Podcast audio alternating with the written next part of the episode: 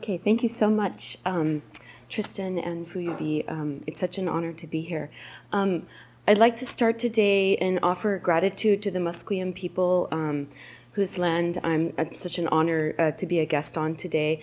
And I also want to bring greetings from the village of Helo, um, the Chumash people on whose land I live and work in Santa Barbara. So it's a great honor to be here with all of you. Um, so I want to start out um, and speak about um, how my understanding of the Ainu experience in Hokkaido and in Japan has been shaped through the insight of two Ainu women in particular, many actually, but two in particular. The first is my Ainu Bachan, uh, Toyama Saki Bachan. Uh, Saki Bachan was like my own grandmother. She taught me to listen with my entire body. Through living with her, um, I began to understand her profound respect, love, and her own humility before the incredible dignity and strength of her own ancestors. And all of my work with Indigenous peoples today flows from the lessons of deep respect um, that she taught to me. So I want to honor her and also mention that I'm very saddened because we lost her in December of this year. So um, today my presentation is dedicated to her uh, and her entire family. Should I be wearing a mic? okay. Um, secondly, um, I, am humbled and honored uh, to be in the presence of um, Ainu women and Indigenous women scholars and honored guests. Um, we're gathered here on the occasion of Hokkaido's 150th anniversary, and yet I feel it is my duty as a student of Ainu women to begin by questioning this marker of Japan's modernity. Indeed, uh, Japan's foray into modernity is entwined with, even defined through, the project of invasive settler colonialism in Ainu Moshiri, which is uh, the Ainu traditional name for their ancestral land um, and the land that they still inhabit today. However, the question I would like to pose is this What would it mean to take seriously the voices and perspectives of Ainu women in the 18th century and earlier? How would it force us to rethink the temporal frame and scale of Japan's colonial project? If we listen to the range of texts, and I'm not speaking simply of written texts, the range of texts fashioned by Ainu women, the state centric and even politically ordered timeline of Hokkaido's colonization must be reconfigured. That is, the gendered colonization and state sanctioned violence against Ainu women, and by extension their entire families, was instituted through the local wives policy in 1799. Specifically, the Tokugawa government allowed the Matsumae domain to operate contract fisheries in ports around Hokkaido, which allowed them total control of the lucrative herring fishery from the 1740s through 1855. The Tokugawa state also imposed heteropatriarchy on Ainu women through the local wives institution, um, wherein they forced women to partner with Japanese men and to adopt the vertical patriarchal system of Japan. If we approach colonialism from Ainu women's lived experience of settler violence, then Japan's settler invasion of Ainu Moshiri must be revised to at least 1799, and I urge us to remember Ainu, Ainu um, own stories and own history and knowledge of that land as extending back to time immemorial to the land of their ancestors um, from the beginning of time in their history.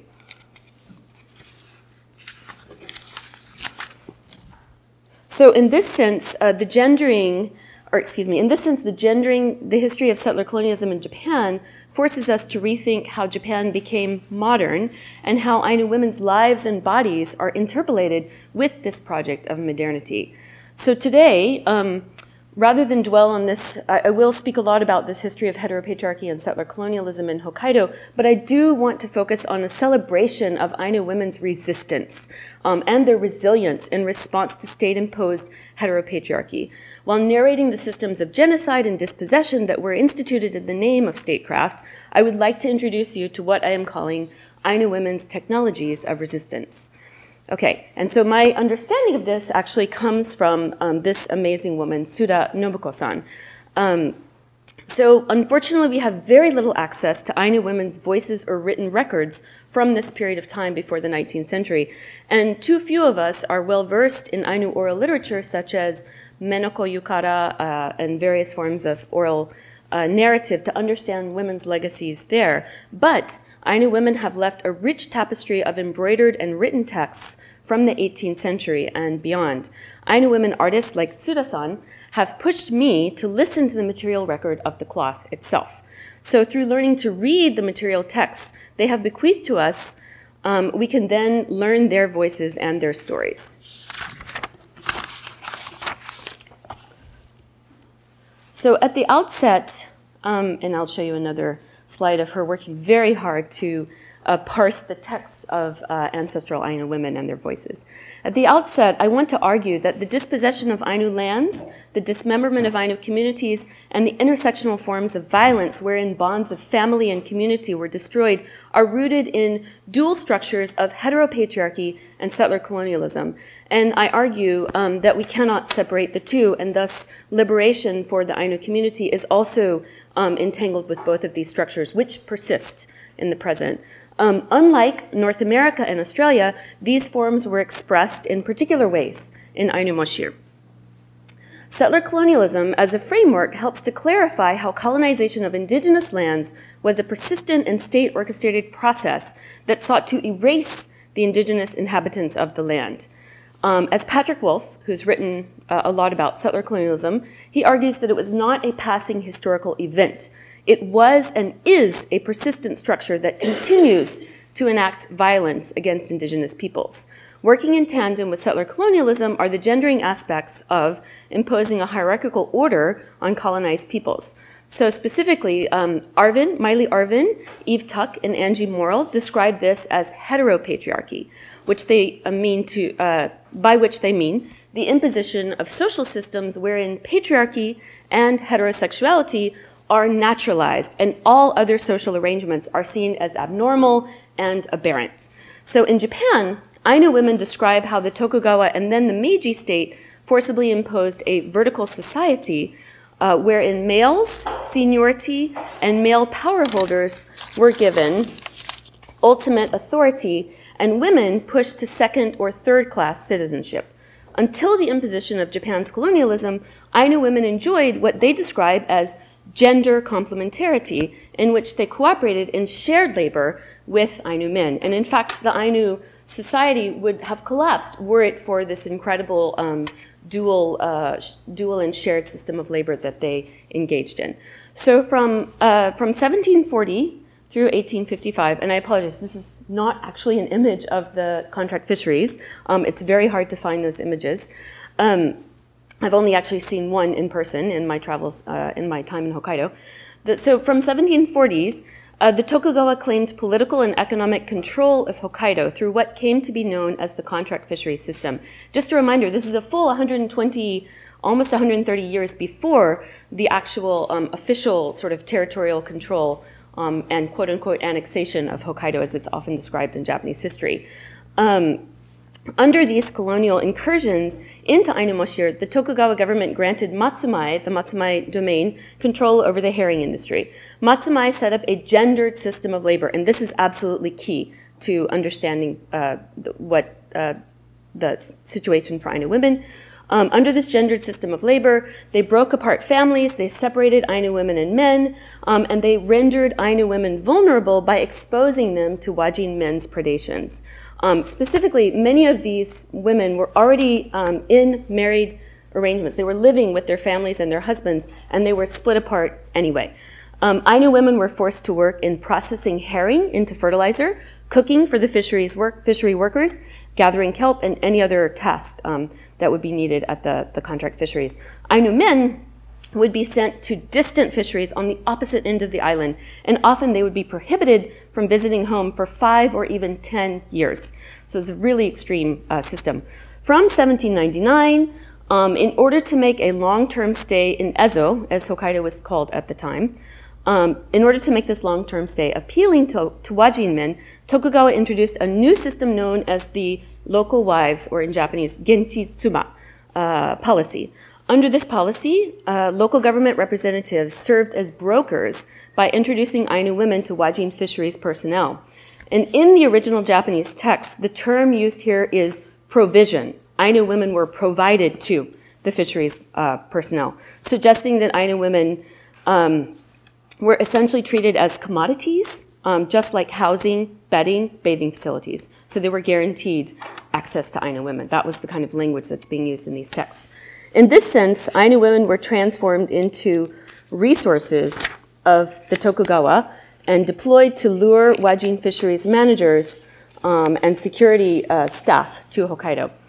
Although most historians today continue to use this Tokugawa euphemism of local wives as if this were a completely logical uh, term, um, I urge that we try and understand what the system meant for Ainu women in particular, but also for Ainu uh, men and entire families. And I think um, uh, reading from these texts, we can see a pattern um, of, of, sort of uh, gendered violence um, in the nature of the way settler colonialism was imposed in Hokkaido.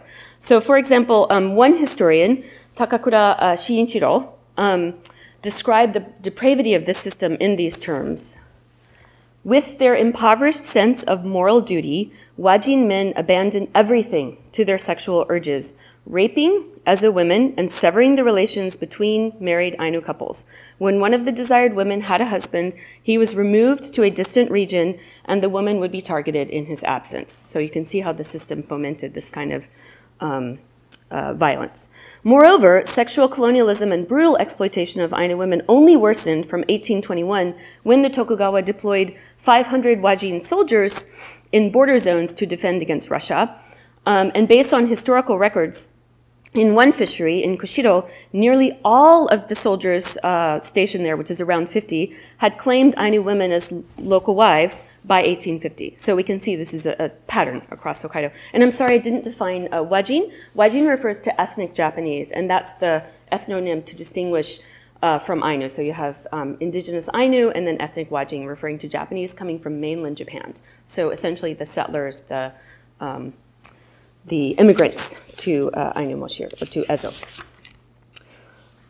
Okay, so I'll speak more about the technologies of resistance below, but I did want to emphasize that Ainu women, out of necessity, um, devised a range of creative resistances and the refusal to submit to settler violence. Um, for example, women attempted to escape, they fought back, uh, and in one well known case, one Ainu woman, um, this is sort of a famous case that got a lot of attention in the written records, who were the written records being chronicled by Japanese, um, by Wajin. One Ainu woman even managed to crush the penis of her would be rapist. And this is a story that goes on because we hear about his fate many years later. He was still suffering from this injury, you know, five years later. So it was, she was very, uh, very intent on defending herself. It was her life uh, was, in, was hanging in the balance. Um, however, uh, there are far too many records of Wajin managers' um, violence against women. Women who resisted were tied with rope, they were flogged, they were leached to wooden beams, they were denied food and water, and they were tortured until they relented. When Ainu women contracted venereal diseases such as syphilis or other, um, other diseases through being sexually assaulted, they were abandoned. Uh, for those women who became pregnant, they were forced to abort the babies by drinking herbal tonics that had devastating um, and long term impacts on the Ainu women's health. Um, so, on the whole, the local wives policy constituted a destructive system of violence. Sorry, I forgot to show you this important slide. A destructive system of violence that indelibly imprinted many Ainu communities for generations. Together with the severe exploitation of the contract fisheries, which were, that's another kind of uh, a very uh, hard, uh, difficult, often described as slave labor, corvée labor. Um, these genocidal policies precipitated a population collapse in the early to mid 19th century, long before the political control of Ezo shifted from Ainu to the Meiji state um, with the institution of this, the nation, excuse me, the, the, the, prefecture of Hokkaido. And this is another uh, image of some of the customs reform policies that were being instituted around the same time. Um, so I want to share with you one of the most graphic historical records of Ainu women's uh, resistance to Wajin men. Um, these records come to us from Matsuura Takeshiro. Um, and he was a Tokugawa appointed surveyor in Ezo who's recognized as one of the most sympathetic Wajin observers of Ainu communities. He left a very important chronicle called uh, the Human Chronicles of Early Modern Ezo, or Kinsei Ezo Jinbutsu. Um, and in fact, this book was so controversial, it was banned until his death, was not published until 1912. Um, in this case, he describes three destitute women. He recounts his 1857 encounter with three Ainu women living in a makeshift hut uh, on the Uryu River. The youngest woman, Yairishka, had been taken as the mistress of a Wajin watchman Um, and her husband was banished to the fishery in Otaru. So Uryu would be near Asahikawa region, so quite far from, from where her husband was stationed. Despite her resistance, Yairishka was repeatedly raped by the watchman. She contracted syphilis, and the watchman's passions toward her cooled immediately. He left her to starve alone without offering food or medicine. Um, to treat her. And instead, she solicited food from other Ainu at the fishery, but her condition soon worsened. Her flesh began to disintegrate. Desperate to escape this miserable situation, she hired a boat to take her upstream, and she actually attempted suicide, but fellow passengers on the boat uh, stopped her. Eventually, she disembarked and found an elder woman named Yaekwere living in a hut fashioned from butterbur stalks. Yaekwere had been abandoned when her children were taken away to work in the fisheries. Um, blind in one eye and in failing health, Yaekwere had resolved to subsist on wild plants until winter when she would give her ailing body to the earth. And then a second woman was living with her, His- Hisiri Ue. Uh, she had been left alone when her sons were dragged to the fisheries. And together, the three women lived together in the hut. Together they dreamed about the day they would surrender to starvation, and with spirits liberated, they would avenge their Wajin tormentors in the fisheries. And this is how they related their experiences to Matsuura when he visited them. So, as it's clear, it should be clear from uh, Yaekwere's story and Yaireshka's story, few of these relationships can be seen to have constituted consensual marriage, and I think the term local wives is absolutely um, not appropriate in this case. Um, for some Ainu women, being taken as a local wife was a death sentence, um, and many were told that they would never see their parents' faces again. So it was quite uh, terrifying. So now I want to talk about resistance. Um, the story of indigenous women, indigenous women, excuse me, uh, indigenous women's bodies being the first wave of colonial horror and sexual subjugation is an old story and all too familiar to indigenous peoples across the globe. Yet, Ainu women's experience stands as horrific sentinel of the barbarism of the settler colonial project in Japan, and thus I think it's really important that we um, listen to their voices. So, we do know, however, that Ainu women developed a range of techniques um, of resistance, and they summoned all of their creative uh, genius to, to resist um, these invasions. Cloth records communicate a complex narrative of the legacy of settler colonial violence. Um, for example, Women's coping responses included inscribing uh, these defense systems on the cloth they wore on their own bodies or made for their own daughters.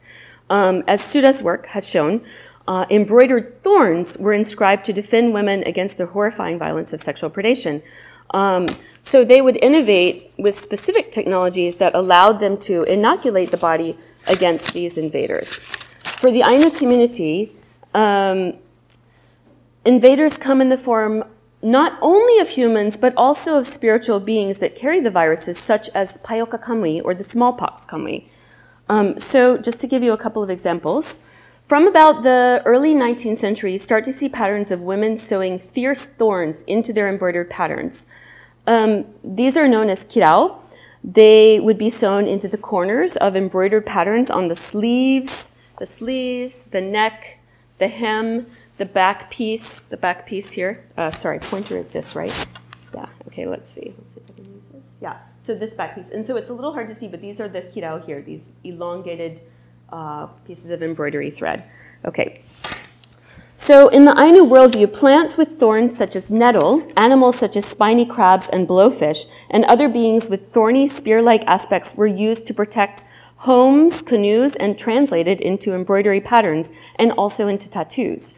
Um, the use of thorns to protect the body is an established tradition, or was an established tradition, but what changed during this period was the size, the number, and the variety of protective motifs employed by women. As Tsuda-san has argued, from the 19th century, Ainu artists began to embroider these exaggeratedly long kirao, like this. These are extremely long. Um, and other uh, motifs into their clothing patterns. So these are twice or even three times as long as earlier versions. Um, and so she argues that this is notable as a, um, as a response to the threat of the Wajin predation. So, yeah, you can see. Um,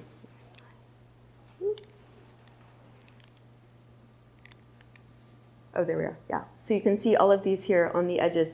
and um, generally, the sort of use of this kirao motif pattern would be focused on the outside edges of uh, kimono pattern. And here you can see it in perspective. This is the, the back piece, back piece here at the top, and then this would be the hem. It's very. This is an absolutely gorgeous um, example, I have to say. And here's another, just real quick, um, another example of really long kirao here at the bottom.